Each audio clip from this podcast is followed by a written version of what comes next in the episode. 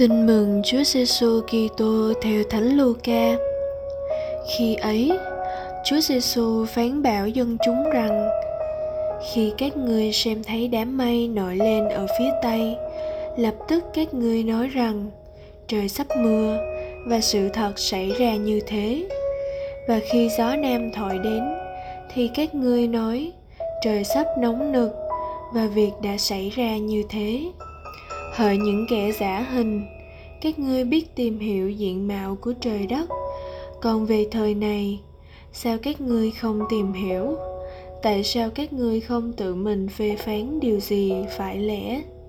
Thế nên, khi ngươi cùng với kẻ đối phương ra trước quan quyền, thì đang lúc đi dọc đường, ngươi hãy cố lo liệu cho ổn thỏa với nó đi. Kẻo nó lôi ngươi đến trước quan tòa và quan tòa trao ngươi cho lý hình, và lý hình tống ngươi vào ngục. Ta bảo cho ngươi hay, ngươi sẽ không thể ra khỏi đó cho đến khi nào trả xong đồng xu cuối cùng.